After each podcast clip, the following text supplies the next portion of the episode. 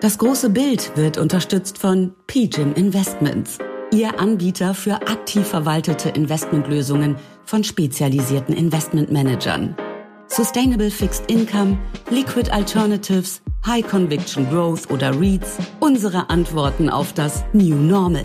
PGIM Investments. Aktiv, innovativ, smart.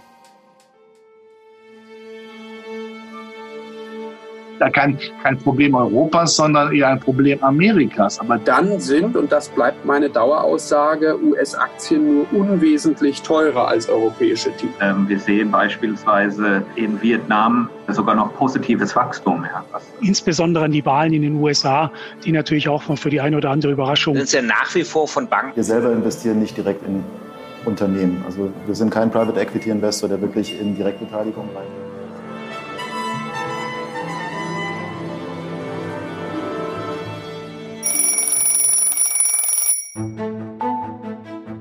Das ist das große Bild. Der gemeinsame Podcast des Private Banking Magazin und ETA Family Office. Mein Name ist Christian Hammes und ich führe auch dieses Gespräch aus meiner Perspektive als Family Officer, Beirat und Treasurer. Und ich heiße Sie ganz herzlich willkommen. Bevor wir uns auch in dieser Folge wieder mit den Kapitalmärkten beschäftigen, ist mir folgender Hinweis wichtig. Die Gespräche, die ich in diesem Podcast führe, sind zum einen ohne jegliche Gewähr und zum anderen keine Anlageberatung. Erst recht nicht für bestimmte Finanzprodukte. Aus allem, was Sie hier hören, können Sie sich Ihr eigenes großes Bild erzeugen. Und dabei wünsche ich Ihnen jetzt viel Spaß, wann und wo immer Sie uns zuhören. Mit welchen Themen und Fragen werden wir uns im nächsten Jahr in 2023 wirklich beschäftigen? Wo wird sich die Inflation einpendeln? Wo die Zinsen? Mit welchen konkreten Folgen ist das für die Anlageklassen, die wir hier regelmäßig diskutieren? Und was ändert sich mit der Zinspolitik in diesem Jahr dauerhaft im Finanzierungsgefüge auf diesem Globus. Liebe Zuhörerinnen, liebe Zuhörer, herzlich willkommen zu einer weiteren Kapitalmarktplauderei, in der wir heute mit Lutz Welge, dem Leiter der Vermögensverwaltung von Julius Bär in Deutschland, einen umfassenden Ausblick besprechen. Sie kennen Lutz Welge bereits aus diesem Podcast und er kommt frisch aus den Überlegungen des Hauses Julius Bär zum säkularen Ausblick in unser Gespräch. Wir schreiten schrittweise die Themen ab, mit denen wir uns absehbar im kommenden Jahr auf der Investorenseite beschäftigen müssen. Und dabei wünsche ich Ihnen jetzt viel Spaß. Und wenn Sie die vielen Hinweise, die wir in diesem Gespräch zusammentragen, künftig nicht mehr verpassen wollen, dann versäumen Sie es nicht, uns zu abonnieren. Und wenn Ihnen gefällt, was wir hier besprechen, dann sagen Sie uns das gerne über eine positive Bewertung. Vielen Dank und viel Spaß.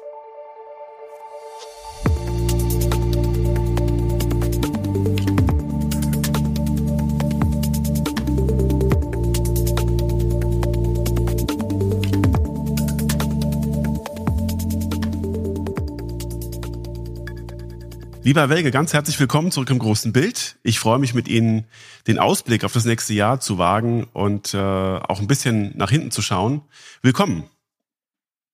Hallo Hermes, ja, ich freue mich auf unser Gespräch und vielen Dank für die Einladung. Schön, dass ich dabei sein kann. Herr Welge, Sie haben, ähm, wie alle anderen Kapitalmarktnehmer auch, ein ähm, anstrengendes Jahr hinter sich. Äh, es gab viele Bewegungen, es gab viele Dinge, die passiert sind und äh, Ihre Aufgabe ist es ja letzten Endes, auf vieles vorbereitet zu sein, äh, verschiedene Szenarien zu haben, einen Rundumblick auf die Märkte und die Portfolios zu haben. Aber was hat Sie denn im Laufe des Jahres wirklich sehr stark überrascht? Ja, das ist, ist ganz klar der, der Zinsanstieg in, in seiner Schnelligkeit und Steilheit. Äh, das gab es ja so in der in der jüngeren Börsengeschichte noch nicht. Vor allen Dingen, dass auch nicht nur die, die Leitzinsen steigen seit März, sondern vorher schon die Kapitalmarktzinsen. Das ist ja recht ungewöhnlich. Und dass das dann so ein Ausmaß angenommen hat. Ähm, viele erinnern sich ja so an das, an dieses Rentenjahr 94, die schon ein bisschen länger dabei sind, das so als Annus Horribilis äh, gekennzeichnet wird immer. Und wenn Sie das mal vergleichen, die Zinssteigerungen jetzt am aktuellen Rand kommen zwar von einem niedrigeren Niveau, aber sind in ihrer in ihrer Ausprägung doch, doch viel, viel stärker als seinerzeit. Und das hat eben für viele Turbulenzen an den Märkten gesorgt. Und das ist, das ist das, was uns in der, ja, in der Ausprägung, äh, muss ich sagen, überrascht hat. Wir haben auch mit steigenden Zinsen gerechnet, aber eben nicht, eben nicht in dem Ausmaß. Wenn wir jetzt ähm, in der Folge mal einige äh, Dinge zusammentragen, die wir aktuell bewerten und gleichzeitig aber auch einordnen wollen für ihre Bedeutung im kommenden Jahr, ähm, dann äh, kann man ja festhalten, dass der Zinsanstieg, äh, der so stark und auch überraschend erfolgt ist, ja auf den Aktienmarkt einen extrem starken Einfluss hatte bei der Bewertung der Aktien. Also man spricht da ja oft von dem Bewertungseffekt, gerade auf die abgezinsten Gewinne, die in der Zukunft liegen und Wachstumsraten, die teurer werden und Wachstumsfinanzierung. Ähm, das ist ein Effekt, der sicherlich äh, sehr stark angehalten hat. Und äh, mit Blick auf die aktuelle Lage haben wir ja so eine, manche sagen Bärenmarkt-Rallye hinter uns. Also wir haben vergleichbar äh, mit der Zeit im Juli äh, jetzt eine relativ starke Aktienphase hinter uns gehabt, in der dieser Bewertungseffekt sich noch etwas abgeschwächt hat. Glauben Sie, dass das, was wir jetzt aktuell gesehen haben, ähm, tatsächlich nur so eine Zwischenrallye war und wir nochmal in schwereres Fahrwasser kommen?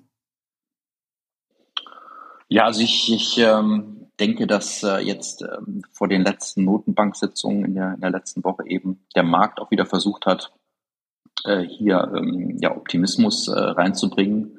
Das ist ja auch das, was die, was die Notenbanken so ein bisschen, bisschen nervt, dass jeweils vor den, vor den Sitzungen dann die, die Kurse doch deutlicher nach oben gehen und dass man dann rhetorisch wieder einbremsen muss, wie man das jetzt auch gemacht hat. Wir denken schon, dass es einen Unterschied gibt zum, zum Juni, Juli, äh, wo die äh, Bärenmarkt-Rallye dann ähm, anschließend für neue Tiefs gesorgt hat, Ende September.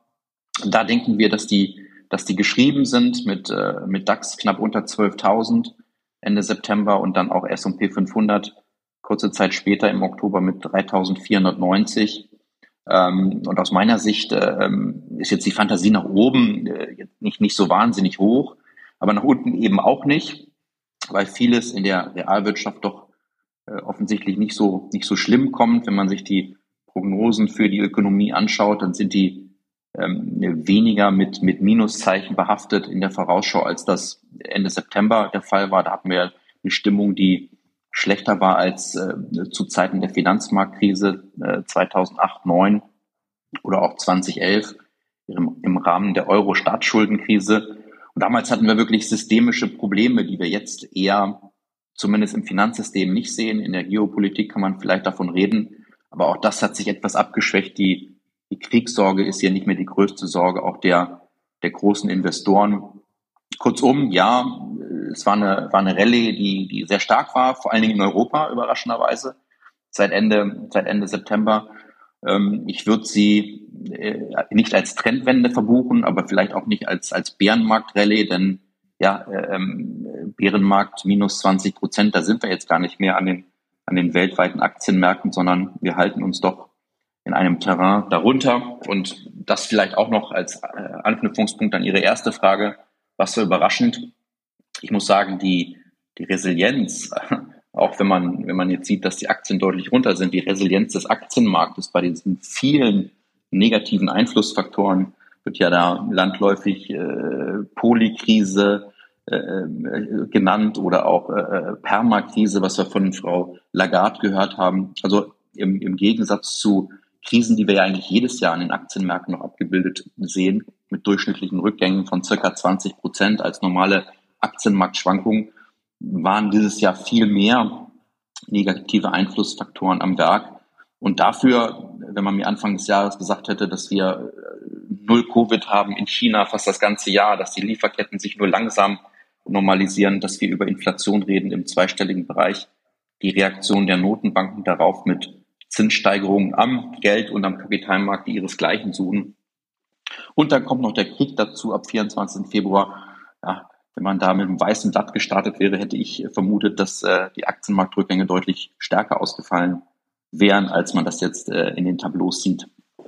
Da gebe ich Ihnen absolut recht. Äh, das war wirklich im Nachhinein überraschend, auch wenn wir natürlich äh, das dünne Nervenkostüm noch spüren und ähm, äh, vielleicht im Nachhinein diese vergleichsweise hohe Resilienz gegenüber der Erwartung all dessen, mit Blick auf all dessen, was passiert ist, doch gar nicht so unentspannt fanden. Ähm, ein Aspekt für die Einschätzung der aktuellen Lage ähm, ist für mich noch die Frage nach der Gewinnrevision. Wir haben jetzt Notenbanken, die wirklich aktiv auf Rezession zusteuern und zusteuern wollen und zusteuern müssen, zumindest auf eine starke Wachstumsverlangsamung, um das Ungleichgewicht zwischen Angebot und Nachfrage nochmal in Einklang zu bringen Und ähm, die Gewinne der Unternehmen haben ja natürlich ein bisschen darauf reagiert. Das heißt, sie sind zurückgenommen worden in verschiedenen kleinen Wellen. Aber die richtig heftige Gewinnrevision, und das ist vielleicht auch ein Grund dafür, dass der Aktienmarkt vergleichsweise resilient war, die richtig große Gewinnrevision hat noch nicht stattgefunden. Und genau hier sind wir sozusagen an der Frontlinie der Lager ähm, in der großen Debatte ähm, der Optimisten und der Pessimisten. Ähm, kommt die Gewinnrevision noch? Muss sie kommen? Und ähm, da ich Sie jetzt in den letzten Wochen zweimal in Ausschreibungen erlebt habe, Ihr Haus und auch so ein bisschen schon mal einordnen möchte, dass wir heute eine vergleichsweise optimistische Aussicht und konstruktive Aussicht für 2023 hören werden, wenn Sie Ihre Meinung in den letzten Tagen nicht stark geändert haben, dann äh, ordne ich Sie eher bei denen ein, die sagen, die große Gewinnrevision, äh, die kommt in der Form nicht. Richtig? Hm, ja gut, äh, wenn wir jetzt in, ins Mikrokosmos der Unternehmen schauen, gehe ich gleich darauf ein. Äh, nach den Notenbanksitzungen letzte Woche muss man natürlich schon sagen, dass äh, die die ähm, Möglichkeit eines Politikfehlers hier besteht. Da kommen wir bestimmt dann gleich nochmal zu, so dass wir da etwas äh, weniger konstruktiv sind als vor einer Woche, was so das Upside angeht an den Märkten. Aber wir sprechen ja jetzt gerade über das Downside. Kommt eben so die Rezessionskeule, die ja Ende September viele vermutet haben, dass man, ja, viele Prognosen gehört, Wirtschaft äh, sollte sich ähnlich entwickeln wie in der Corona-Phase oder wie in der Finanzkrise, also vier bis fünf Prozent äh, negatives Wachstum. Das sehen wir nicht. Sie haben es äh, gut äh, formuliert, eine, eine starke Wachstumsabschwächung. Ja, und ob wir nun nächstes Jahr äh, hier in Europa die Rezession sehen mit äh, zwischen 0 und 1 Prozent äh, Wachstumsrückgang, das ist für uns die große Frage. Wir sehen keine ausgewachsene Rezession, weltweit schon gar nicht, aber auch äh, in verschiedenen anderen Teilen der Welt äh, positive Tendenzen sehen. Also zum Beispiel China aus unserer Sicht wird ähm, etwas stärker wachsen als, als letztes Jahr oder dieses Jahr äh, durch Aufholeffekte, auch wenn sich das äh, im Jahresverlauf vielleicht etwas nach hinten verlagern wird durch diese Welle, die jetzt da Corona-mäßig durchs Land geht und es eben auch den Konsum belastet und die Wirtschaftstätigkeit. Aber da gibt es Fantasie nach vorne und äh, weltweit sowieso keine Rezession aus dieser Sicht und ähm, Amerika hm, wird sich wahrscheinlich irgendwie so durchmogeln. Europa hat die Gefahr, weiterhin, aber eben nicht mehr so stark in der Ausprägung, wie das Ende September gedacht wurde. Warum? Nun, die Unternehmensgewinne, äh, das ist ein Vorteil der Inflation, das ist eine nominelle Größe äh, und die steigen weiterhin. Unternehmen können Preise weitergeben. Klar können sie das nicht ähm, unendlich äh, oft machen. Dann ähm, bricht auch irgendwas im Konsumentendasein. Aber ähm, deshalb ist ein inflationärer Bärenmarkt einfacher zu bewältigen als ein deflationärer. Denn beim Inflationären, da sorgt schon die Fantasie, dass wir irgendwann so ein, so ein Zinsplateau erreicht haben dafür, dass wir da auch wieder rauskommen können. Beim Deflationären brauchen sie impliz oder explizite Zinssenkungen dann. Und äh, aus unserer Sicht am wichtigsten der Faktor, dass Inflation äh, dafür sorgt, dass die Unternehmensgewinne nominell weiter äh, sich sehr äh, ja, stabil halten. Mitte des Jahres, in der Tat, Sie haben es angesprochen, war mir, war mir nicht so wohl denn die Analystenschätzungen für 23, die haben dann noch zweistellige Gewinnzuwächse vorgesehen, besonders in den USA.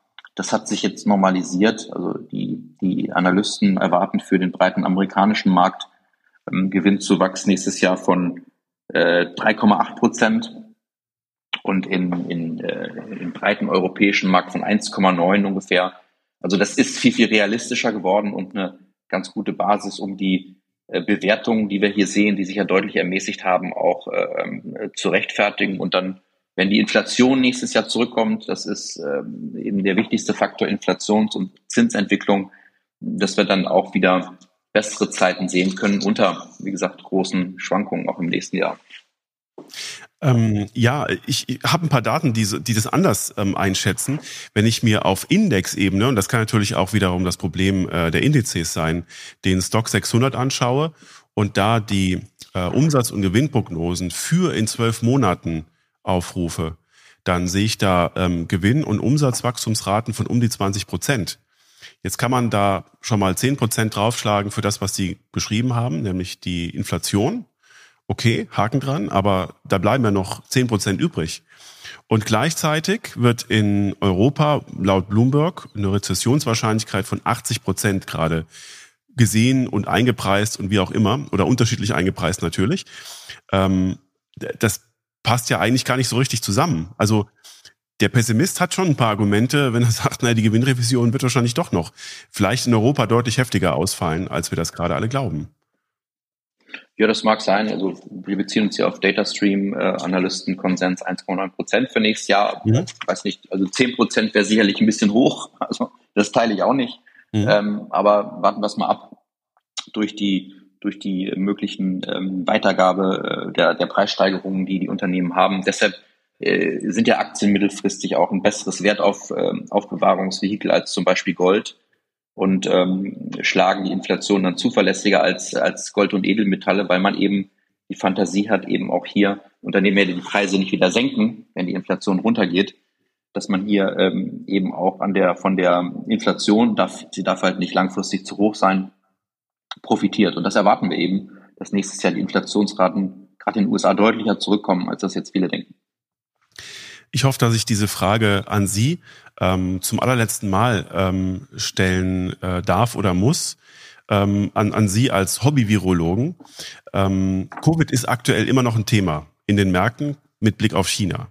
Glauben Sie, dass wir, wenn wir in einem Jahr sprechen, Covid äh, noch ein Faktor sein wird?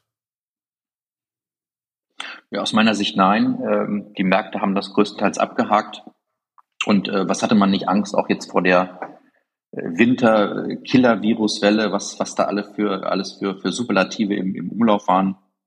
Nichts davon ist eingetreten. Äh, wir führen, also mit, mit, mit Ausnahme, wenn man mit der, mit der Deutschen Bahn fährt, hat doch eigentlich ein relativ normales Leben. Ähm, und äh, man sieht auch viele Nachholeffekte, gerade äh, was so was so Restaurants und anderes angeht, dass die Leute einfach raus wollen und das geht auch nicht so schnell vorbei. Das hat man schätzen gelernt dass man die, die Freiheiten eben hat und nicht eingesperrt ist. In China, ja, Sie sagen es, also äh, die äh, ja, Einschränkungen sind größtenteils aufgehoben. Und es ist ja interessant, dass die Chinesen dann wirklich auch den, den Schalter einfach umlegen. Das haben ja viele nicht erwartet und die lassen jetzt da die, die Welle durchs, durchs Land rollen. Das ist sicherlich kurzfristig eine Herausforderung für die, ich würde mal sagen, äh, gerade wenn die so Peking anschauen, da ist ja dann jetzt Winter und äh, die Reisemöglichkeiten sind wieder gegeben im Rahmen des chinesischen Neujahrs, dann am 20. Januar ungefähr. Das heißt, ähm, wird eine große Welle geben, die ist ja jetzt schon da. Aber das ist endlich, das wird äh, äh aus unserer Sicht eher ein Phänomen der ersten zwei Quartale sein und dann wird es deutlich besser. Ähm, auch mit dem, mit der Fantasie, dann mRNA-Impfstoffe zu haben, ja, Thema BioNTech für, mhm. für Expats könnten wir uns vorstellen, dass sich das verbreitert oder dass eben auch der eigene mRNA-Impfstoff dann gerade die ältere Bevölkerung, äh, in der älteren Bevölkerung stärker verwendet wird. Also ja, das ist etwas chaotisch, was da momentan passiert. Und wenn Sie die Chinesen anschauen, viele westliche haben ja, äh, Beobachter haben ja gedacht, okay, das ist jetzt sofort alles wieder gut und vorbei. Das haben die Aktienmärkte ja jetzt auch eskontiert, die ähm, von ihren Tiefs sich deutlich entfernt haben in, in China und auch in, auch in Hongkong. Äh, man muss aber sagen, dass die Chinesen äh, sehr diszipliniert sind. Die, die meiden jetzt große Menschenansammlungen. Die Straßen in Peking zum Beispiel, die sind leer, ähm, weil man eben vorsichtig ist ähm, und äh, auch äh, nicht zu sehr äh, sich diesen gesundheitlichen Unbillen aussetzen möchte. Also diejenigen, die gedacht haben, dass man da jetzt sofort zur Tagesordnung übergeht, ähm, das wird nicht der Fall sein. Es wird uns für Zeit beschäftigen und eben auch das äh, chinesische Gesundheitssystem beschäftigen, gerade weil die viele ältere Menschen nicht geimpft sind oder nicht vollständig geimpft sind, äh, von mRNA-Impfstoffen ganz zu schweigen.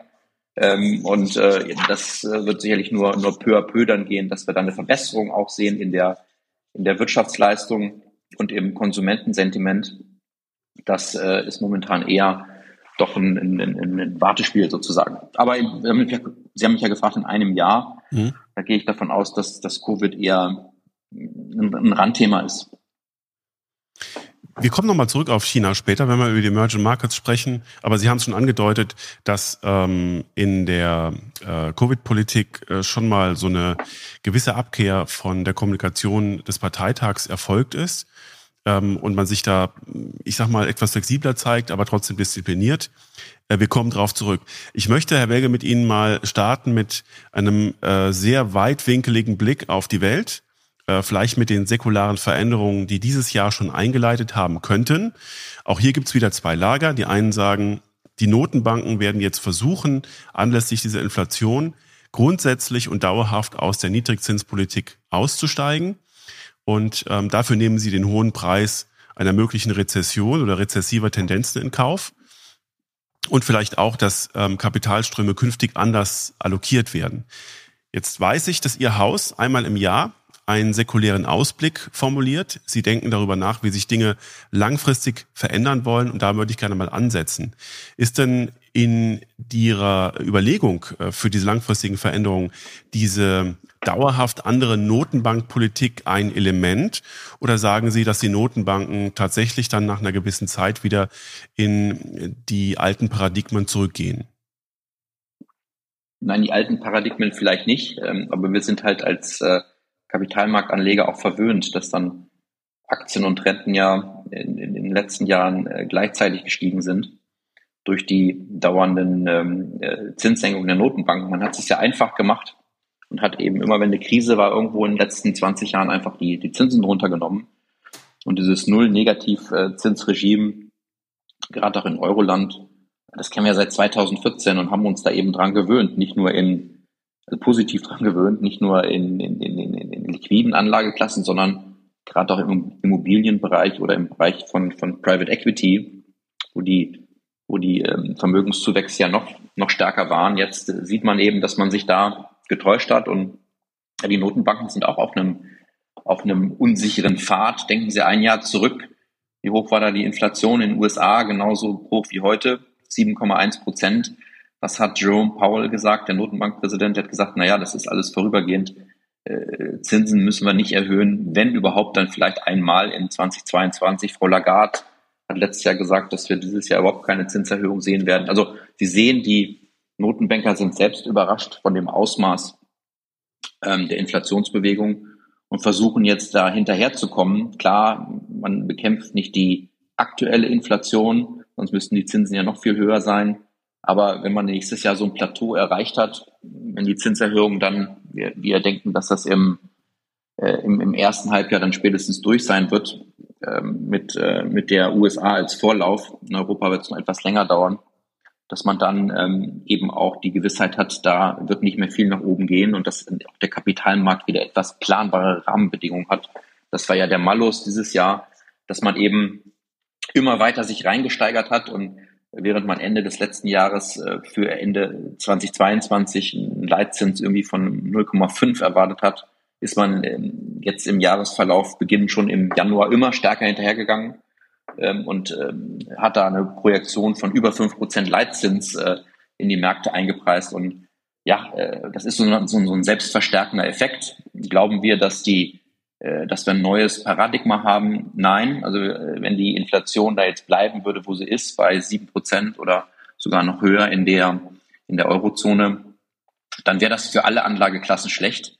Wir denken aber, dass gerade in den USA durch, ähm, durch die Mieten, die dann ein großer Teil sind in der, im Dienstleistungsbereich, ähm, die ähm, eher seitwärts laufen sollten, vielleicht sogar äh, ein bisschen sinken, dass da Inflation deutlicher zurückkommt als gedacht und dass dann die Notenbanken sich entspannen können.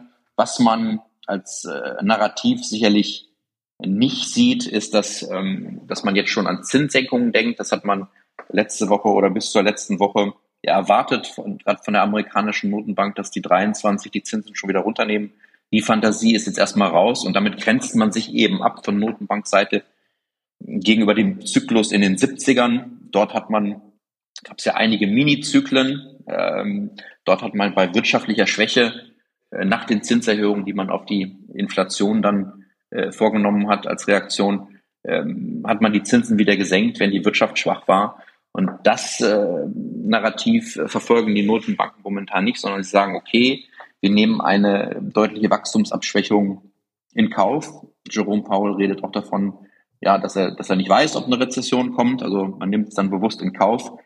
Aber durch die Prognosen, dass, ähm, dass eine, eine potenzielle Rezession eben nicht so scharf oder stark werden würde, wie man das vor ein paar Monaten gedacht hat, sind die Notenbanker jetzt auch etwas mutiger und wollen vor allen Dingen diesen, diesen ähm, ja, ähm, den Finanzmarkt einbremsen, der jedes Mal, wenn es wieder Richtung Notenbank-Sitzung geht und ähm, der Inflationsprint dann doch ähm, niedriger reinkommt als erwartet, wie das mal, äh, möchte man etwas Risikoappetit rausnehmen, obwohl Herr Paul das in seiner letzten Befragung verneint hat. Da wurde mhm. er gefragt, ähm, äh, ob er denn bewusst die Aktienmärkte schwächen möchte. Hat er kurz überlegt und hat dann gesagt, nach einer kleinen Pause, nee, das ist nicht das Ziel der Federal Reserve. Man möchte eben die Nachfrage schwächen, aber ja, da geht eins zu ins andere über. Man ist da in den Notenbanken sicherlich in einem Zwiespalt. Eins, Sie haben den Secular Outlook angesprochen, eins ist sicherlich vorbei, dass eben die Notenbanken hier mit, mit Zinssenkungen auf jede Krise reagieren. Da brauchen wir Selbstheilungskräfte in der Wirtschaft. Man muss aufpassen, ja, dass äh, die Notenbankpolitik nicht zu restriktiv wird, denn man hat jetzt in Rekordzeit äh, sehr, sehr viel gemacht. Es äh, gibt keinen vergleichbaren Zyklus, der diese Intensität und Steilheit hat in den letzten 50 Jahren. Und Notenbankpolitik ähm, wirkt ja immer mit einer gewissen Zeitverzögerung, sechs bis zwölf Monate. Deshalb sollte man aufpassen, dass da nicht irgendwas Systemisches dann passiert. Also das Risiko eines Politikfehlers ähm, ist in den letzten Tagen größer geworden.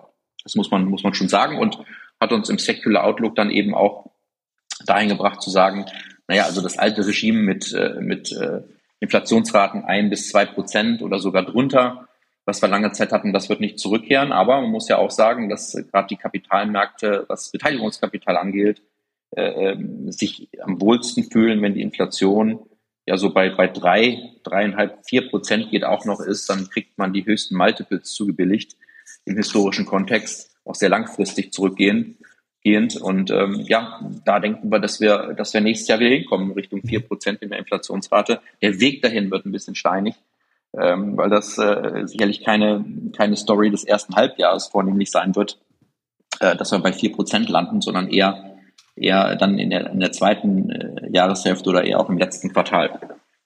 Das heißt, äh, positiv übersetzt, das ähm, Regime mit äh, dauerhaft höherer Inflation, das ist für Sie eigentlich ein ideales Umfeld für äh, Aktien und Private Equity.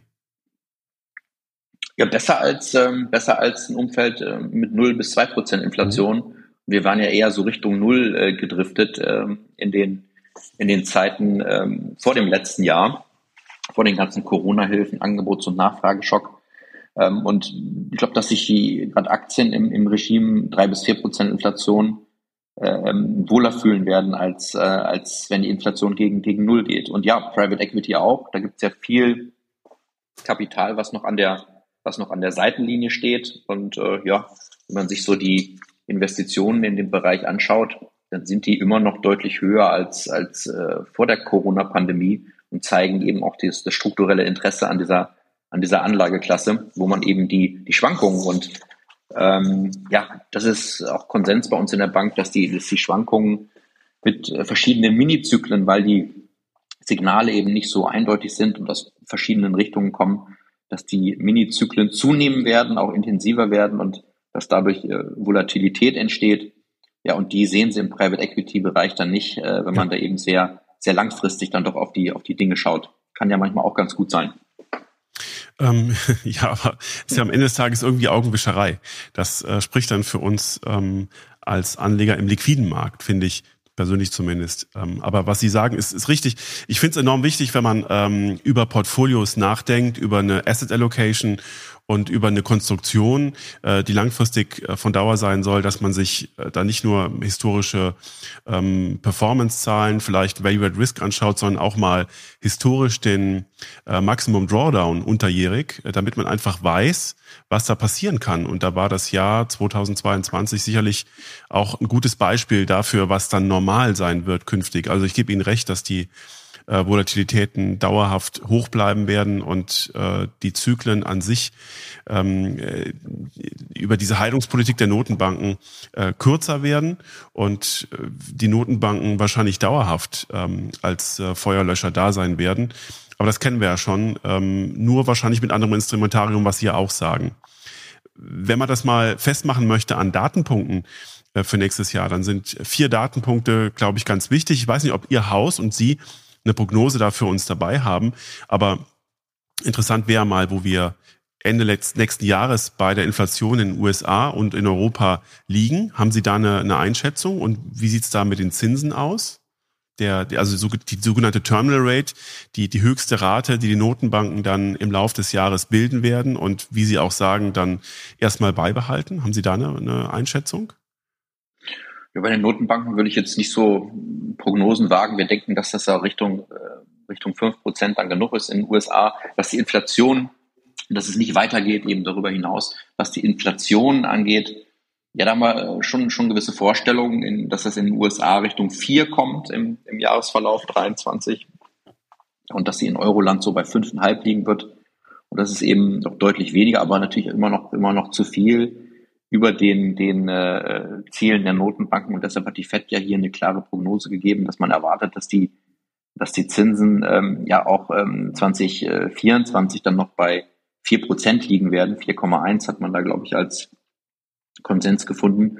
Interessanterweise liegen die Dot-Plots, also die Erwartungen der unterschiedlichen äh, ähm, Teilnehmer dort in den, in den Notenbanksitzungen in Amerika, liegen enger beieinander und man ist sich einiger als in den, in den Monaten zuvor, wo das doch so ein, so ein relativ starkes Durcheinander war, mit, mit hohen Schwankungen in der, in der Meinungsbildung der einzelnen, einzelnen äh, Komiteemitglieder. Das ist jetzt anders und zeigt eben, dass man da schon schon entschlossen ist. Und ja, ja ich glaube, der Markt äh, hat äh, versucht jetzt gerade einzupreisen in den letzten paar Tagen, was das denn bedeutet und dass, äh, dass man jetzt nicht äh, nächstes Jahr schon wieder auf, auf Zinssenkungen hoffen kann, wie das ja, wie das ja viele gedacht haben. Ja. Also das wäre so unsere, unsere Fantasie, was die Inflationsraten angeht, aber da sehen Sie eben, dass das äh, ähm, ja, äh, ein deutlicher Rückgang ist und ein Schritt in die richtige Richtung. Ähm, schauen wir mal Anfang des Jahres, wie, wie schnell das dann geht. Ich hatte ja vorhin gesagt, dass das äh, sicherlich äh, sich erst im zweiten Halbjahr manifestieren wird und bis dahin muss man mal abwarten, was den Notenbanken alles noch einfällt. Ähm, aber ich, ich bin gespannt. Der Markt äh, äh wird versuchen, die Notenbanken auch wieder zu testen, wenn es eben zu stark in die Zinserhöhung geht, äh, ähm, um eben auch hier zu zeigen, äh, hoppla, passt mal auf, ähm, bremst nicht zu stark, denn daraus könnte dann eben so eine sich selbst verstärkende wirtschaftliche Schwäche auch ergeben. Und das ist äh, sicherlich auch nicht, was die Notenbanken wollen. Wieder zum Anfang, ja, Wachstumsabschwächung ist, ist gewollt, auch eine leichte Rezession, aber sicherlich keine, keine ausgeprägte. Und der Grad ist dann schmal, gerade wenn Politikfehler passiert und systemische Ereignisse sich dann anschließen. Denken Sie an Credit Suisse Ende September, ja, die da gewackelt haben oder auch das britische Pensionssystem. Äh, das sind, waren Dinge, die, die viele nicht auf den, äh, auf dem Zettel hatten sozusagen. Ja, richtig. Ich glaube, äh, was ähm, mit Blick auf die Daten, die Sie genannt haben, auch interessant ist, ist, dass ähm, genauso wie die äh, Prognose der Gewinne und der Umsätze auf der Ebene der Stocks 100 ähm, Stock 600 Werte in Europa, äh, auch die Inflationserwartungen, die man aktuell als Inflationsswap, als Versicherungsprämie für in zwölf Monaten zahlt, deutlich niedriger sind als das, was Sie gesagt haben. Und äh, auch da äh, sehe ich so ein gewisses Enttäuschungspotenzial, dass äh, die Inflation tatsächlich nur dahin zurückgeht, was Sie beschrieben haben und einige andere doch glauben, dass sie noch viel stärker zurückfällt. Ähm, das wissen wir nicht, aber ich glaube, dass die Inflationserwartung weiterhin also ein Treiber für Volatilität und Unsicherheit sein wird. Und die große Frage, wo denn ähm, Zins äh, Plateaus, wie Sie es beschrieben haben, äh, hin, sich hinentwickeln werden und wie lange sie vor allen Dingen ähm, da oben bleiben werden. Um das nochmal kurz. Ja, das ist, das ist ja, ja, wenn ich da kurz noch einflechten darf, ja. das ist, das ist schon äh, wichtiger Punkt, die Inflationserwartung. Und das wird ja am langen Ende gehandelt, ja. Und da, ähm, deshalb würden wir jetzt auch Duration noch nicht so, so ausgeprägt äh, spielen, sondern uns eher im, im kürzeren Bereich aufhalten. Denn in der Tat, wenn Inflationserwartungen nochmal hochgehen und das, das Risiko kann ja bestehen, gerade in Amerika sind sie ja runtergekommen in diesem Jahr und liegen da nicht so weit vom Ziel der Federal Reserve entfernt. In Europa gehen jetzt gerade gerade ein Stückchen rauf. Ähm, muss man abwarten, was da passiert, aber das, das hält uns davon ab zu sagen, man, man engagiert sich jetzt doch auch in länger laufenden Rentenpapieren. Ähm, genau. Aber den Ball, Herr Belge, das ist super, möchte ich mal gerade aufnehmen, weil das ja eigentlich für das Taktikboard, äh, wir sind ja noch ein bisschen äh, fußballerisch geprägt von gestern, ähm, für das, äh, für die taktische Überlegung für 2023 ganz wichtig ist. In diesem Jahr, und das gilt jetzt für die Aktien wie für die Anleihenseite, war es gut, eine kurze Duration zu haben. Im Anleihenbereich ist das klar beschrieben. Die durchschnittliche Kapitalbindung der Anleihen ist vergleichsweise kurz, kürzer als der als die Benchmark ähm, und äh, da war es sicherlich sehr sehr wichtig und gut beweglich zu sein und das war bei den einzelnen Vermögensverwaltern und Asset Managern extrem unterschiedlich. Auf der Aktienseite gibt es diesen Durationsgedanken auch. Ähm, das äh, ist eine Frage, die wir nachher nochmal aufgreifen bei der Abwägung zwischen Growth und Value, oder wir können sie jetzt auch mal mit ähm, ins äh, Thementableau dazu nehmen, nämlich ob Sie sich tatsächlich mit der Art der Aktien, die Sie ins Portfolio kaufen, langfristiges Wachstum, hohe Wachstumsraten einkaufen und damit schon durch den höheren Preis, den Sie für Aktien bezahlen, in Anführungszeichen und ganz einfach formuliert, formuliert viel Zukunft einkaufen, also viele künftige steigende Jahresüberschüsse, die sie auf den heutigen Tag abzinsen. Und das war natürlich Gift in einem Umfeld, in dem Zinsen steigen, weil der Abzinsungsfaktor, der vor einem Jahr oder vor zwei Jahren noch irgendwo um die eins oder zwei Prozent lag, jetzt sehr stark gestiegen ist und diese Long-Duration-Aktien äh, sehr stark haben fallen lassen, wie genau dieses Bewertungseffekt, den wir eingangs des Gesprächs äh, beschrieben haben. Aus Ihrer Sicht, Herr Welge, ist denn für die Aktienseite, für die Anleihenseite haben Sie es gerade schon beantwortet, ist denn für die Aktienseite da im Prinzip ähm, auch noch Vorsicht geboten bei diesen Long-Duration-Aktien? Das sind Technologieaktien, das sind eigentlich alles die Werte, die die Veränderung ähm, dieser Welt beschreiben. Äh, während ja die Short-Duration-Aktien, ich sag mal so eher die klassischen Industriewerte sind, die jetzt auch wegen der Rezessionsrisiken äh, leiden. Wie stellt man sich da am besten auf Ihrer Sicht? Ja, also ich würde es vielleicht ein bisschen weiter fassen, denn wir nennen das äh, die großen Wachstumsunternehmen. Da gibt es so ein, so ein Composite von Empirical Research, wo wir auch schon mal drauf schauen. Also die großen Wachstums profitabelsten äh, Wachstumsunternehmen der Welt und die kommen eben nicht nur aus dem Te Technologiesektor, sondern auch aus Gesundheit, aus Grundstoffen, ähm, aus anderen Sektoren auch. Aber klar, die Öffentlichkeit schaut immer auf den ähm, auf den Technologiesektor. Und da hat es ja dieses Jahr brutale Bewertungskorrekturen gegeben. Auch das äh, eine, eine Novität in der jüngeren Börsengeschichte, dass eben äh, die, dieser ähm, Abschwung in den Wachstumssektoren ähm, nur durch Bewertungskorrekturen zustande gekommen ist, gar nicht so sehr durch Gewinnrevisionen. Denn vielen Unternehmen geht es weiter gut, auch wenn man sagen muss, dass die durch die steigenden Kapitalkosten nicht, äh, nicht so stark wachsen können, wie man das aus der Vergangenheit gewohnt ist. Und das ist eben eingepreist oder wird eingepreist. Wir denken, dass, da, dass man bei vielen dieser Wachstumsunternehmen wieder eine Basis erreicht hat, um auch zumindest engagiert zu bleiben oder auch, oder auch zuzukaufen. Ähm, Gerade bei den sogenannten Fangaktien trennt sich da die Spreu vom Weizen, dass man eben äh, wirklich nur noch auf, auf äh, mittelfristig profitables Wachstum äh, sieht, äh, schaut, was dann auch kontinuierlich sich dann manifestieren soll gerade die ähm, Technologieaktien, die nicht äh, Profitabilität äh, zeigen, die sind noch brutaler abgestraft worden. Da gibt es teilweise Verluste zwischen 80 und 90 Prozent, wo eben nur Fantasie eingepreist war. Bei den anderen Geschäftsmodellen, die man auch im Rahmen der Fangaktien dann sehen kann, wenn Sie das ergänzen, und Microsoft oder auch, auch eben Apple, klar, äh, man denkt, dass der Gewinntrend jetzt nicht mehr so stark nach oben geht wie, wie früher, aber dennoch wachsen diese Unternehmen weiter überdurchschnittlich ähm, nehmen Sie aus, aus dem Grundstoffbereich einige, einige Aktien, ich nenne mal exemplarisch hier eine Givaudan. Das waren reine Bewertungskorrekturen und eine L'Oreal aus dem Konsumsektor ist dieses Jahr auch 18 Prozent runter. Ähm, genau aus den Gründen. Das trifft äh, höher bewertete Unternehmen aus der Vergangenheit eben durch die Bank und ist nicht nur auf den Technologiesektor zurückzuführen. Wir denken aber, dass da eben jetzt äh, diese Ermäßigung so stark stattgefunden hat, äh, dass man auch wieder eine vernünftige Basis hat, um, um nach vorne zu schauen. Denn gerade diese Unternehmen haben eben die Eigenschaft der Markenstärke vielfach und damit auch der Möglichkeit, äh, auch kontinuierlicher als andere Preise erhöhen zu können in einem Umfeld, was eben nicht mehr von zwei Prozent, sondern von etwas höherer Inflation dann gekennzeichnet ist. Also ich bin da ganz optimistisch, dass diese Aktien auch sich wieder zumindest im Marktdurchschnitt bewegen. Das waren ja jetzt dieses Jahr komplette Underperformer. Aber ich erwarte eben nicht, dass es äh, wieder diese äh, Treiber sind wie in den letzten äh, Jahren, seit 2016 vor allen Dingen bis eben Ende 21, äh, dass man so stark von einem niedrigen Zinsumfeld profitiert hat, weil, wie Sie richtig sagen, der Diskontierungsfaktor für weiter in der Zukunft liegende Cashflows so niedrig war. Ja, da, daran anschließend ähm, Value, das ist ja meist dann das etwas konservativere Segment, wobei die Überschnitte doch schon auch zunehmen. Pro Jahr wechseln da circa 20 Prozent äh, der Investmentvehikel der Einzelaktien zwischen Value und, und Wachstum hin und her. Ähm, jetzt äh, sind einige Technologieaktien wie, wie eine Meta zum Beispiel ins, ins Value-Segment gewechselt. Also es ist schon, schon interessant zu beobachten. Und die Grenzen, Grenzen verschwimmen etwas, weil sich die Bewertungen auch annähern.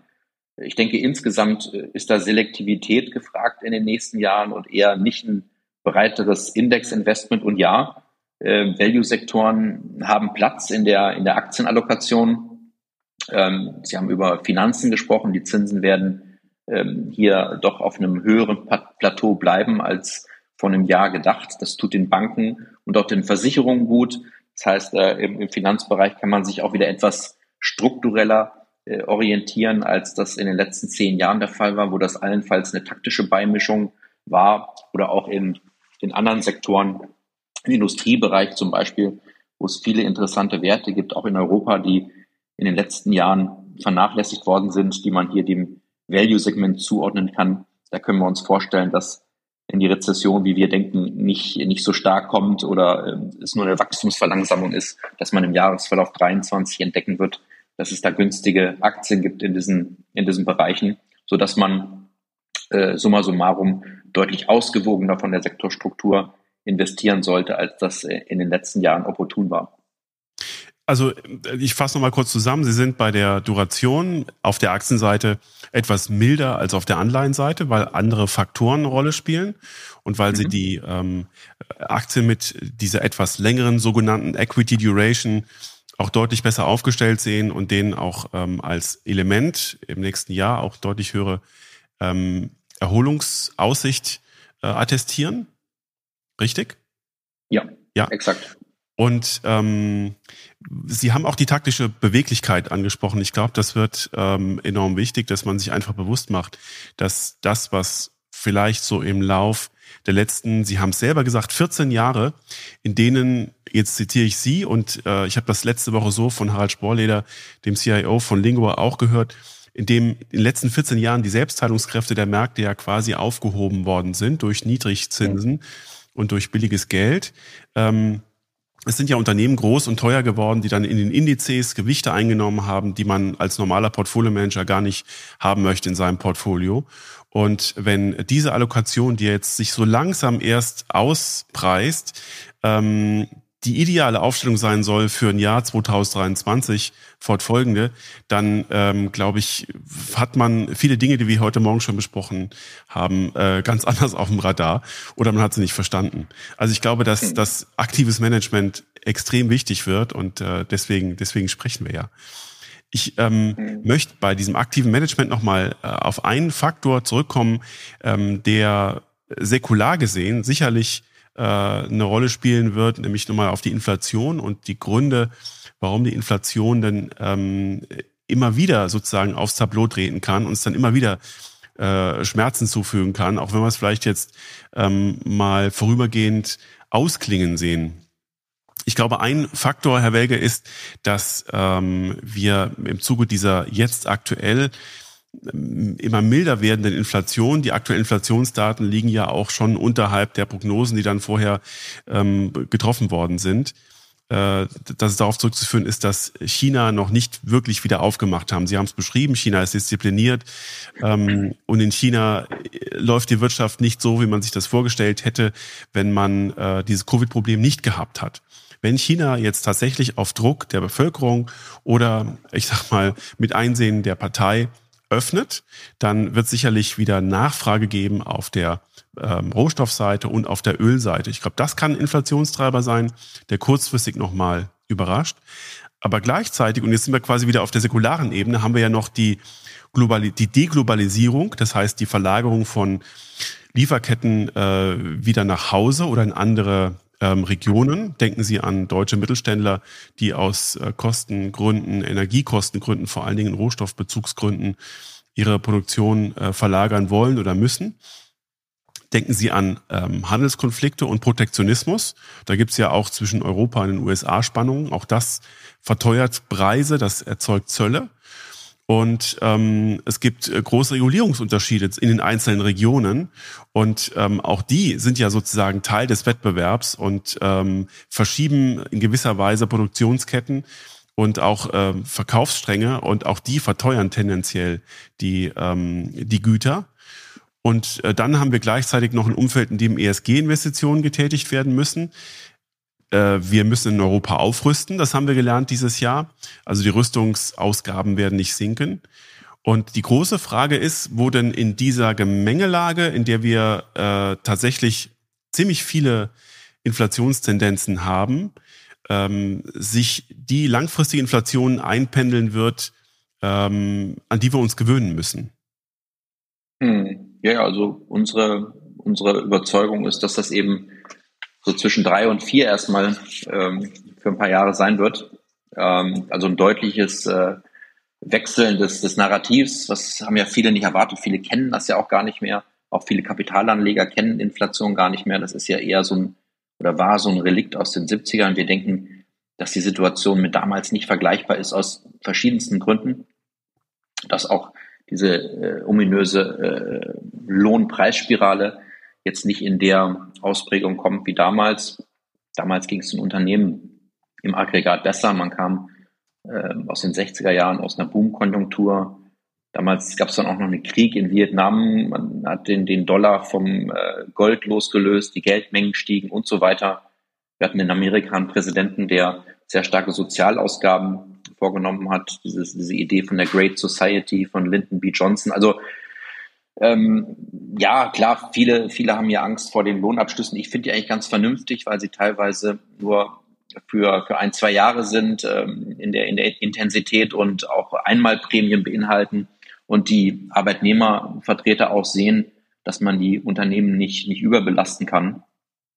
Also diese Sorge, diese Sorge habe ich nicht. Klar, äh, die, die, das Inflationsplateau wird sich etwas, etwas höher manifestieren. Ähm, auch, die, auch die Globalisierung, was Sie angesprochen haben, also da muss man, glaube ich, deutlich unterscheiden. Dienstleistungsglobalisierung, die wird eher, wird eher zunehmen. Was, was wir so ansprechen, ist immer die Güterglobalisierung, dass das zurückgeht. Ja, auch da steigen ja die Preise. Äh, und wenn Sie das dann in, in, nicht nur in, in Einheiten messen, sondern in, in, in Verkaufs, äh, Verkaufspreisen aggregiert, dann muss die Globalisierung gar nicht runtergehen. Äh, zumal eben diese Lieferkettenverzweigung oder Aufgliederung, dass man nicht nur von einer Adresse abhängig ist, dass äh, das sorgt für höhere Preise, ist es klar. Aber es sorgt eben auch dafür, dass man nicht mehr in diese, diese Engpässe kommt und dann äh, auch Knappheitspreise bezahlen muss, wie wir das jetzt gelernt haben. Also ich denke, dass, ähm, dass diese äh, Inflation äh, eher äh, in, der, in der Höhe äh, eine einmalige Sache ist und dass wir jetzt nicht nach einer kurzfristigen Beruhigung, da haben ja viele Sorge, dass das dann auch wieder in, in, in 2024 äh, hochschießt. Das sehen wir nicht, denn China, Sie haben es angesprochen, äh, wird äh, dafür sorgen, dass, dass die Weltkonjunktur jetzt hier nicht in eine Rezession fällt, durch die, durch die Öffnung auch, durch, durch Nachfrage. Aber die Chinesen haben anders als damals in der Finanzkrise 2008, 2009, wo man wirklich dann viele auch sinnlose Investitionen gemacht hat von Staatsseite, da haben die daraus gelernt und die werden jetzt hier nicht äh, einen neuen Investitionsboom äh, entfachen, sondern zusehen, dass, ähm, dass man die Leute da bei Laune hält, auch Investitionen macht, die notwendig sind, aber eben nicht mehr. Das ist ein deutlicher Unterschied aus meiner Sicht äh, zu den letzten Zyklen, wo China überstimuliert hat und das dann zunächst als, äh, ja, als äh, Inflationstreiber oder als, als Wachstumstreiber auf die übrige Welt übergeschwappt ist, danach aber ähm, äh, ja, weil eben viele äh, nicht äh, ja, tragende Investitionen dabei waren, eher als äh, deflationärer Impuls dann wieder über das chinesische Bankensystem zurückgekommen ist in die Weltwirtschaft. Das würde ich jetzt diesmal nicht sehen, dass es hier wieder äh, neuen äh, starken Investitionszyklus gibt. Dazu haben die Chinesen auch noch zu viel zu tun mit dem Immobilienmarkt und den, den faulen Krediten, die es da weiterhin gibt. Also von daher jetzt aus meiner Sicht keine strukturelle Inflationsbefeuerung aus, aus China heraus.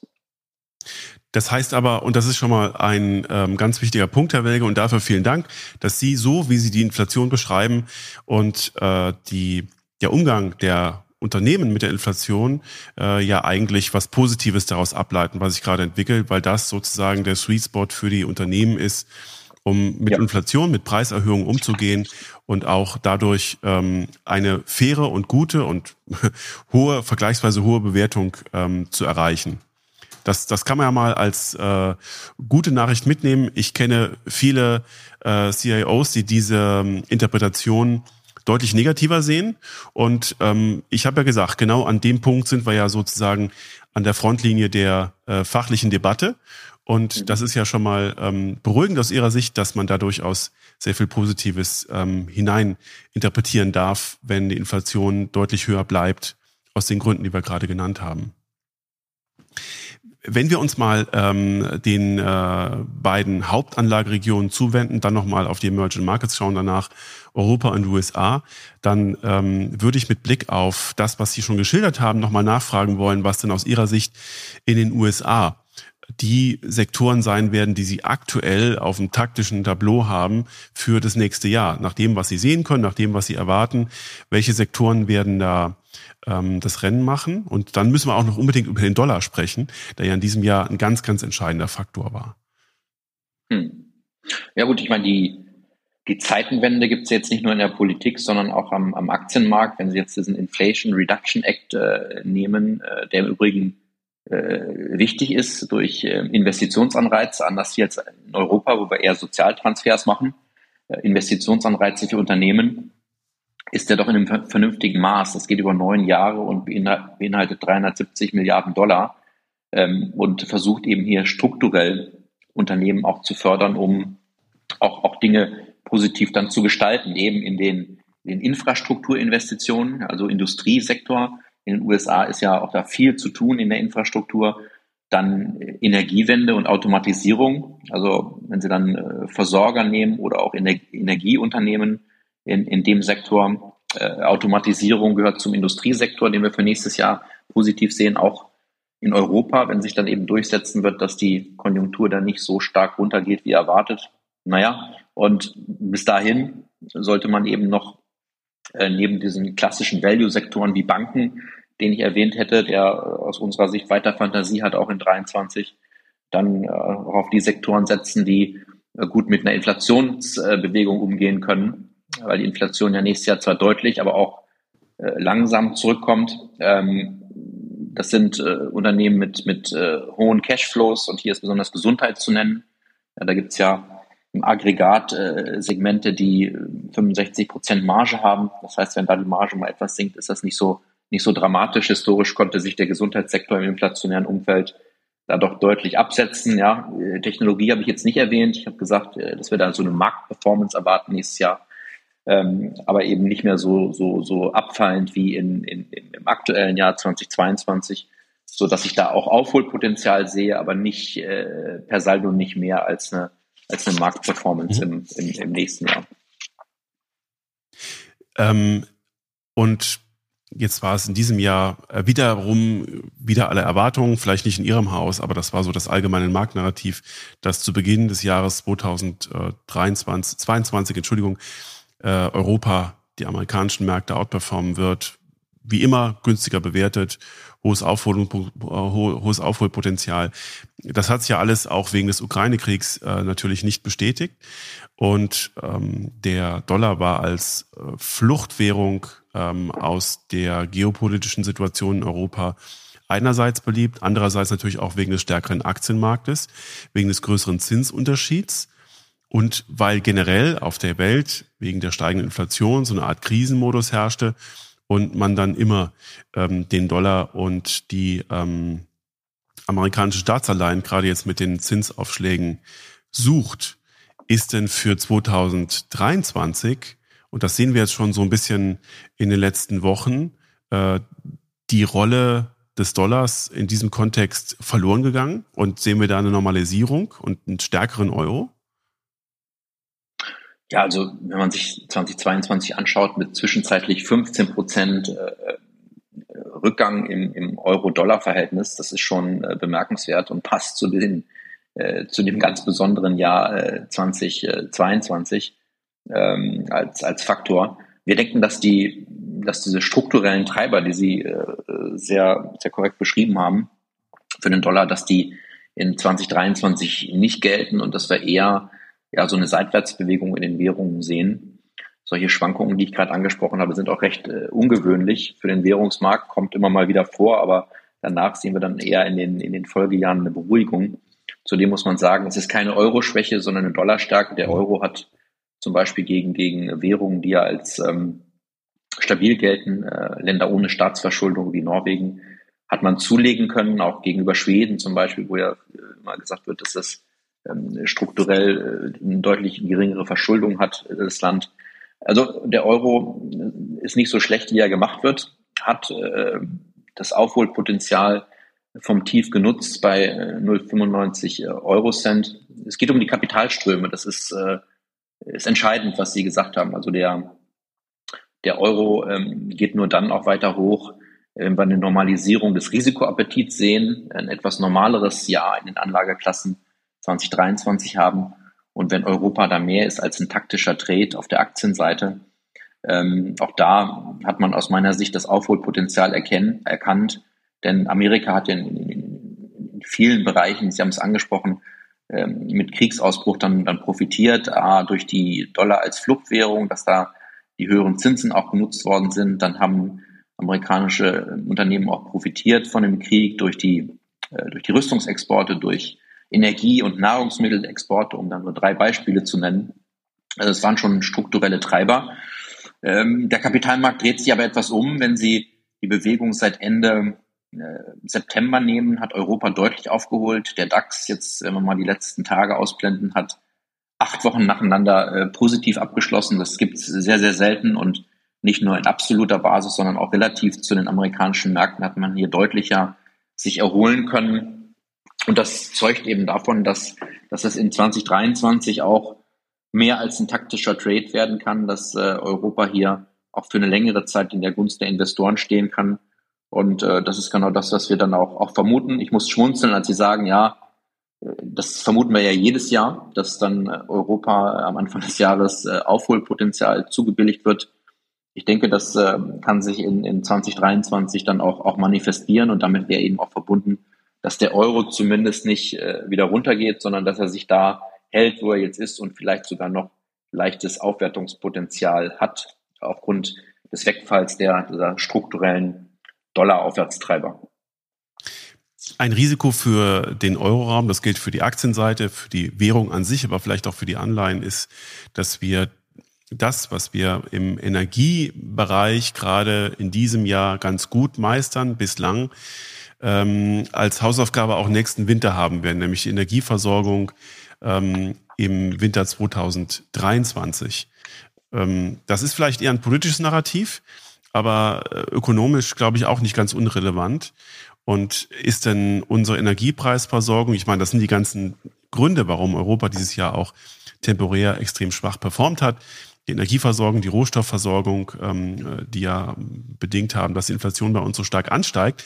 Aber haben wir das denn wirklich ähm, im Griff? Haben wir das wirklich schon gelöst? Und ist das nicht wieder so ein Damoklesschwert für unsere Situation, sagen wir mal, in, in acht, neun Monaten, wenn wir vor dem nächsten Winter stehen?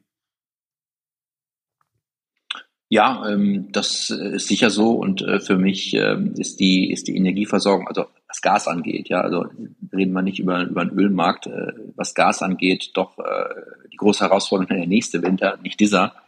Ähm, aber deshalb äh, sollte man eben auch auf ähm, nicht auf, sagen wir mal, den, den, den MDAX setzen, der der binnenorientiert ist, ja, sondern auf äh, multinationale Unternehmen, die dann eben auch äh, hier von internationaler Nachfrage profitieren und äh, genau das sind die Titel, die da auch äh, jetzt seit Ende September besonders stark gestiegen sind. Äh, Industriebereich zum Beispiel meist multinationale Unternehmen, die wenig Umsätze in Deutschland haben. Der DAX hat ja 20 Prozent des Umsatzes in Deutschland, äh, MDAX 40. Und wenn Sie dann nochmal ausgesuchte Unternehmen aus dem DAX rausnehmen, äh, die, ist da, äh, die da besonders interessant sind, dann ist das noch weniger Umsatz, der in Deutschland gemacht wird. Das, das teile ich. Also die, die, die große Herausforderung ist die Energieversorgung dann nächstes Jahr. Aber das sollte die Unternehmen, ich hatte vorhin ja gesagt, dass ein Indexinvestment aus unserer Sicht da in den nächsten Jahren nicht so opportun erscheint. Das gilt nicht nur für Deutschland. Mhm. Man sollte selektiv sein und dann auch äh, die, äh, die Unternehmen auswählen, die sich dann diesen Entwicklungen entziehen können. Dann ähm, übersetze ich sie weiter, wenn äh, wir uns mal anschauen, was wir denn in Europa eigentlich sinnvollerweise investieren können. Äh, dann beschreiben Sie die Unternehmen, die exportorientiert sind, über den europäischen Raum vielleicht hinaus.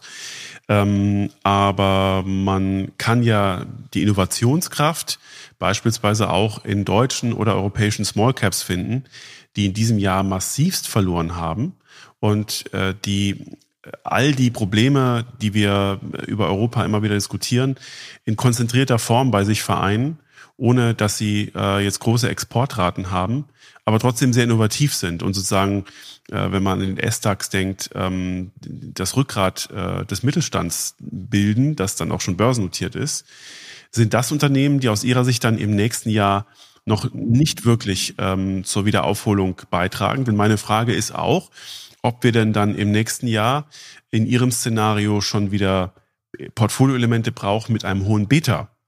Also die tatsächlich bei einer ähm, Entspannung von der Angst steigender Zinsen, steigender Inflationsraten tatsächlich wieder auf die andere Seite rücken und dann nach oben äh, für viel Schwung sorgen. Und diese Small Caps oder diese Mittelstandsaktien oder diese MDAX-nahen Werte, die könnten das ja sein. Ja, also ich denke, dass es da im nächsten Jahr, jetzt zumindest äh, auf absehbare Zeit im nächsten Jahr noch zu früh für ist. Da müsste sich die Konjunktur dann noch besser halten und wir, wir gelten ja da schon als Optimisten, dass die Rezession vermieden werden kann oder dass wir nicht mehr als irgendwie zwischen 0 und minus 1 sehen. Da müsste sich die Konjunktur dann doch besser entwickeln, als wir denken.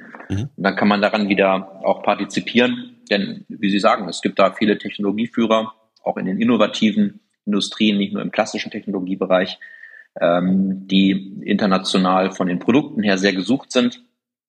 Das für mich so die, die Chance, in Anführungszeichen, für, für Private Equity nächstes Jahr, dass die, dass die Bewertungen da im, im notierten Bereich auch weiter gedrückt bleiben bei den ähm, Higher-Beta-Unternehmen, wenn ich so, so nennen darf, die aber operativ, wenn man mal ein paar Jahre nach vorne schaut, äh, sich gut entwickeln werden und dass wir da mehr so Public-to-Private äh, Deals sehen werden als, als dieses Jahr, wenn sich das Umfeld etwas normalisiert.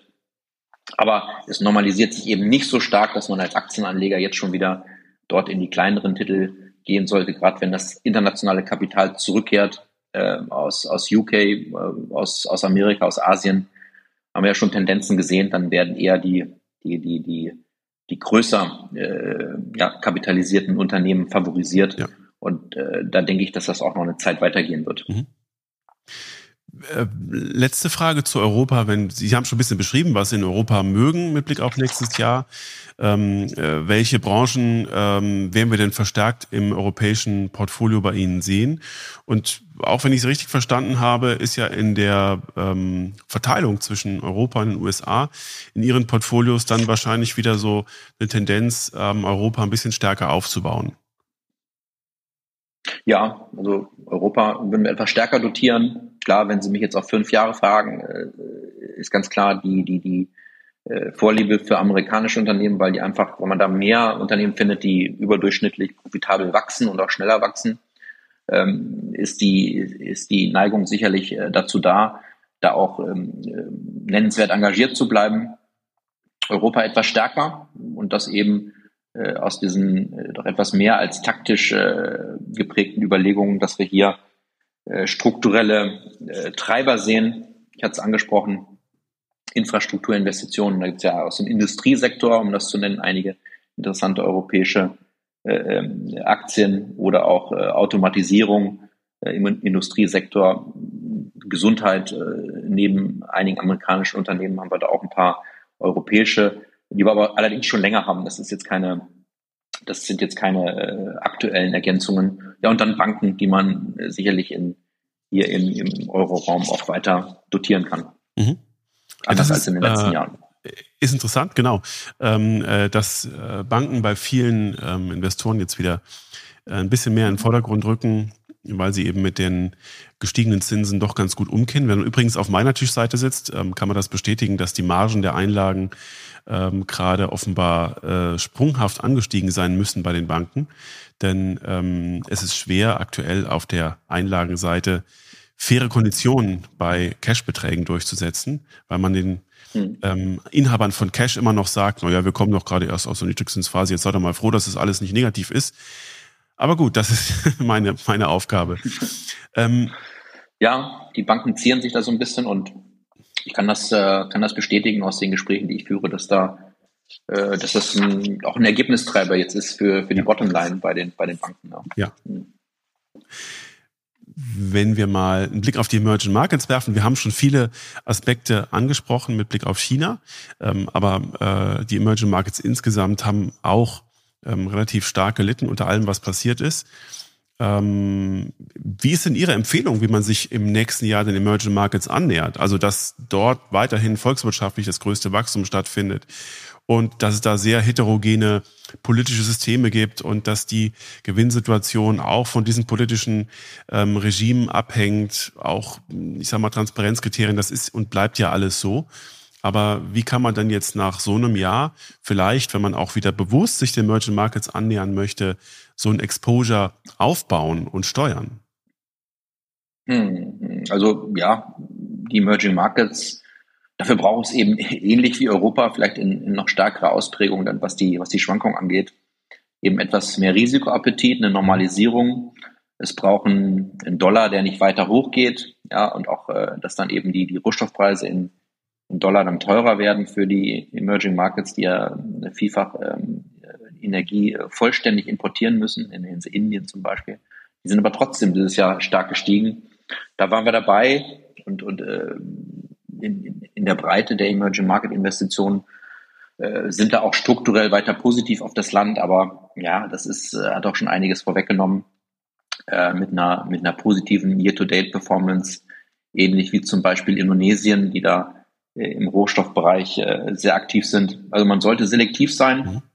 Wir denken, dass, dass China äh, strukturell äh, weiter äh, vorsichtig zu betrachten ist. Das ist aber taktisch im nächsten Jahr Einstiegsmöglichkeiten gibt, wenn diese Euphorie, die wir jetzt gesehen haben in den letzten Wochen, dass man hier denkt, dass sofort wieder alles prima ist, was die Öffnung angeht, wenn die abflaut und die Kurse auch mal wieder zurückkommen. Und China ist ja ein Großteil der Emerging Markets und ansonsten ja, würde ich eher auch auf Südostasien setzen, auf die ASEAN-Staaten, diese, diese zehn Staaten, diese Staatengemeinschaft, die ja vielfach in den letzten Jahren eine Börse nicht überzeugen konnten. Da könnte ich mir vorstellen, dass man da äh, kollektiv äh, ähm, ja, durch, durch ein Fondsinvestment äh, etwas abdeckt.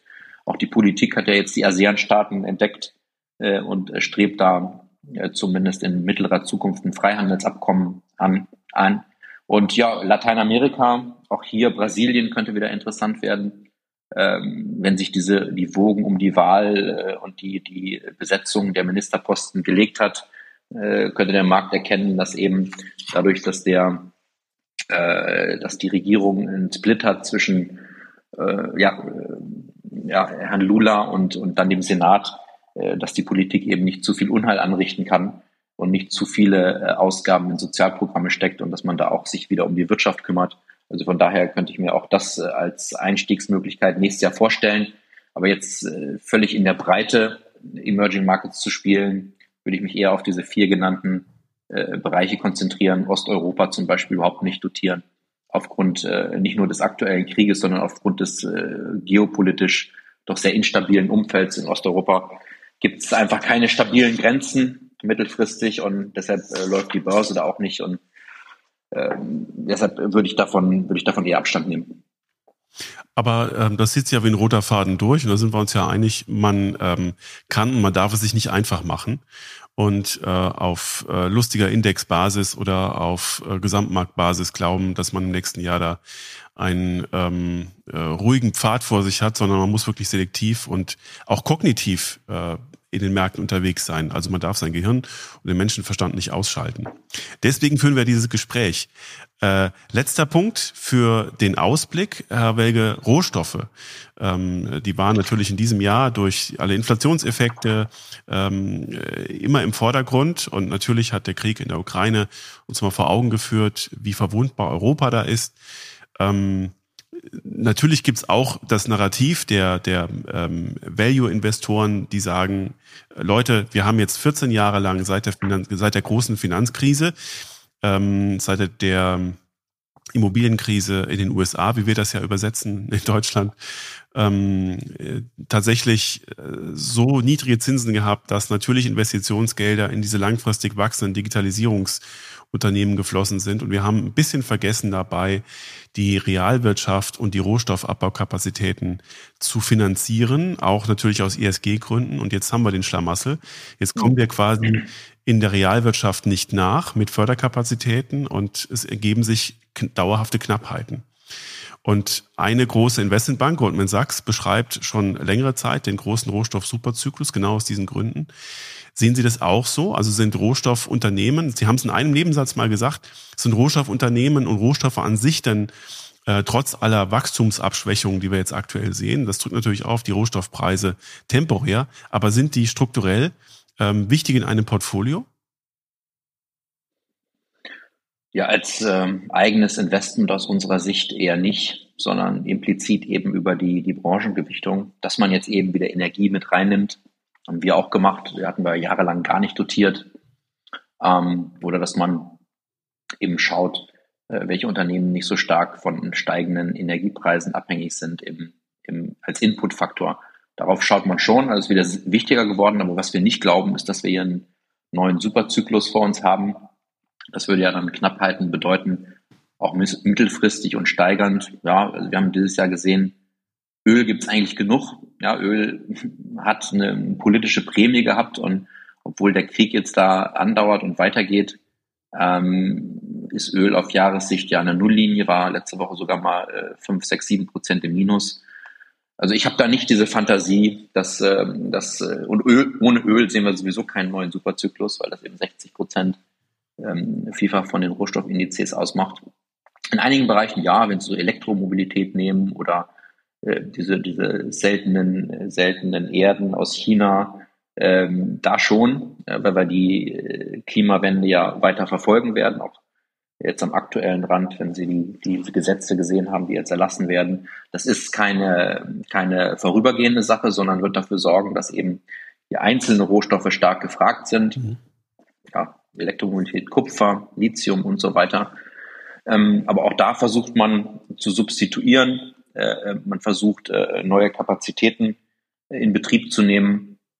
Klar, das dauert, aber auf breiter Basis sehe ich jetzt nicht den, diesen klassischen Superzyklus, äh, der uns dann weiter in der Inflation befeuert und auch bei vielen Unternehmen die Margen dann deutlich runtergehen lässt, die eben höhere Inputkosten haben. Ganz im Gegenteil, der aktuelle Ölpreisrückgang. Die letzten Monate ist ja auch eher darauf zurückzuführen, dass man Angst hat vor einer deutlichen Wirtschaftsabschwächung. Und warum nicht Superzyklus, äh, der Superzyklus, den wir, den wir zuletzt gesehen haben, von 2003 bis 2011, hatte viel mit China zu tun, ähm, dass man eben hier China äh, auf die Weltbühne gehievt hat mit dem WTO-Eintritt äh, Anfang des Jahrtausends und dass dann auch, ähm, ich habe vorhin diese nur teilweise sinnvollen Investitionen aus China angesprochen, dass China eben sehr, sehr starker Rohstoffnachfrage war, auch weltweit. Und wie ich vorhin sagte, wir erwarten nicht, dass da ein neuer Superzyklus der Investitionen aus China kommt, sondern eher ein, ein Zyklus äh, mit, mit positiven Realwirtschaftsinvestitionen, aber auf deutlich ermäßigter Basis im Vergleich zum letzten Zyklus, äh, sodass äh, die Rohstoffnachfrage äh, zwar da sein wird, äh, aber nicht so überbordend, wie man das äh, vielleicht äh, woanders erwartet. Wunderbar. Also eigentlich auch hier, ähm, ich sag mal eher eine entwarnende äh, Tonlage als ähm, eine mhm. panische. Ähm, so kenne ich Ihr Haus, so kenne ich Ihren Maschinenraum. Und wenn wir jetzt uns in Ihrem Maschinenraum mal umsehen, ähm, dann kenne ich jetzt von meiner Tischseite aus sozusagen zwei Portfoliostile, äh, nämlich einen wachstumsorientierten, einen value-orientierten Portfoliostil, den Sie auch blenden können, das heißt, den Sie auch mischen können. Ähm, vielleicht, Herr Welge, mit Blick auf 2023, was wird denn aus Ihrer Sicht so der Haupttreiber sein für den Growth-Bereich, für dieses Growth-Portfolio? Ähm, Sie haben schon sehr ausführlich skizziert, welche Perspektive diese Unternehmen haben. Aber was, was wird denn in Ihrem Portfolio-Management äh, für diesen Bereich im nächsten Jahr wichtig sein? Und haben sich vielleicht auch bei der Analyse der Unternehmen, bei der Selektion der Bilanzkenndaten, die Sie in den Vordergrund stellen, ähm, mit Blick auf 2023 so bestimmte Präferenzen oder Bevorzugungen ergeben? Ja, also wir, also wie, wie angesprochen, legen wir Wert äh, im, im aktuellen Umfeld äh, auf einen ausgewogenen, recht ausgewogenen Stil, was Sektoren angeht, mit deutlichen Nuancen Richtung, Richtung Gesundheit, ja, aber auch nicht mehr so stark äh, auf die, auf die ganz stark wachsenden äh, Spieler im, im Gesundheitsmarkt. Äh, Biotechnologie zum Beispiel hatte aufgeholt, ist aber weiter zurückgeblieben im, im Jahr 2022. Auch da etwas mehr ähm, Konservativität äh, sozusagen äh, bezüglich der, der, äh, der Wachstumszahlen. Hoher Cashflow, weiterhin für uns wichtig, ähm, dass Unternehmen auch schwierigere Zeiten überstehen können, nicht zu hohe Verschuldung. Ähm, und von daher ähm, ja, denken wir eben, Stabile Bilanzen sind sehr wichtig bei allen Wachstumsambitionen, die man, die man hat. Ich hatte vorhin gesagt, Technologie haben wir, gerade die großen Technologieunternehmen haben wir jetzt nicht rebalanced, mhm. sondern haben uns eher im Jahresverlauf auch von einzelnen Unternehmen getrennt, die da äh, nicht ganz der, der, der, der, der, den großen Unternehmen angehören, weil dort eben auch Kapital rausgeflossen ist und man nicht mehr so viel Zutrauen hat, dass man mittelfristige Ziele auch übererfüllen kann. Also vielleicht da etwas weniger durch das fehlende Rebalancing. Ähm, da die Werte ja stärker runtergegangen sind als der Markt, haben wir da etwas weniger als in den letzten Jahren. Gesundheit habe ich angesprochen, die wir aufgebaut haben. Ja, und dann Banken, äh, Energie, in, in, auch in Europa vor allen Dingen. Und was wir nicht haben weiterhin sind, sind Immobilien. Äh, A, weil die Kunden meist genug davon haben und B, äh, weil wir damit eben auch in 2022 einen großen Verlustbringer eliminieren konnten, nicht hatten was die Sektorenausrichtung angeht. Und auch in 23 denken wir ja nicht, dass die Zinsen schon wieder runtergehen, sondern eher so ihren, ihren, ihren Hochpunkt suchen, dass der Immobilienmarkt da trotz der Erholung, die wir ein paar Wochen gesehen haben, äh, im Aktienbereich eher, eher nicht zu dotieren ist. Ja, das sind so unsere, äh, ist unsere Vorausschau auf, auf, auf 23, dass, äh, dass man da nicht zu, ja, wie soll ich sagen, zu große Sektorwetten eingeht, trotzdem seiner Überzeugung dann innerhalb der Sektoren Ausdruck verleiht durch die Selektionskriterien, die man, die man hat. Und dass man vor allen Dingen auch nicht zu viel macht. Also Sie haben zwar angesprochen, dass man da taktisch sehr aktiv sein muss, aber wenn man sich letztes Jahr anschaut oder dieses Jahr, das jetzt zu Ende geht, dann muss man auch schon wieder 100 Jahre zurückgehen, um zu, zu sagen, ja, wir haben so viele Richtungswechsel gesehen, äh, was dann die, die Performance auch äh, innerhalb eines Monats anging im Vergleich zum äh, zum Ende des vorangegangenen Monats so hohe Schwankungen äh, gab es selten und das birgt natürlich auch die Gefahr, dass man da, dass man da dann Fehler macht, wenn man jedem Trend hinterherläuft. Äh, das würden wir eben auch nicht machen. Aktivität äh, ist nicht nicht Aktionismus, ja, sondern man sollte an seine Überzeugungen da auch denken und, und glauben und naja, sich auch weiter als, als Unternehmer verhalten, äh, wenn man äh, merkt, dass sich bei den dass sich bei den Unternehmungen, die man im Portfolio hat, äh, nichts äh, operativ geändert hat oder dass man ähm, auch weiterhin auf dem Pfad ist, den man, weshalb man das Unternehmen eingekauft hat, ja, dann, wenn dann Preise zurückgehen, sollte man eigentlich, sollte man eigentlich zukaufen, wenn man die Möglichkeit hat. Und äh, für die andere Tischseite sollte man das, was man tut, auch immer ähm, logisch und gut nachvollziehbar kommunizieren. Und da haben Sie uns heute in herausragender Weise mitgenommen, Herr Berge. Ich bin Ihnen sehr, sehr, sehr dankbar. Ähm, das waren ganz viele Aspekte, die auch, ähm, ja, ich würde es wirklich im Gesamtkonzert sagen, ähm, recht positiv stimmen und äh, ohne Auslassung kritischer Faktoren äh, konstruktiv sind für 2023. Und ich wünsche Ihnen, Ihrem Haus, dass Sie damit ein gutes Händchen haben und danke Ihnen sehr, sehr herzlich, dass wir heute dieses Gespräch führen konnten. Ja, Herr Hammes, vielen Dank äh, für die Möglichkeit, hier unseren unsere Gedanken auch äh, zu teilen. Und äh, es hat mir sehr viel Spaß gemacht. Danke Ihnen. Wir gucken mal in einem Jahr, äh, wie das aufgegangen ist. Ähm, und äh, ja, ich hoffe, dass Sie recht behalten und äh, dass das nächste Jahr tatsächlich ein äh, vielleicht nicht ruhigeres, aber besseres wird. Und ähm, auf diesen Rückblick freue ich mich jetzt schon. Danke sehr. Danke Ihnen.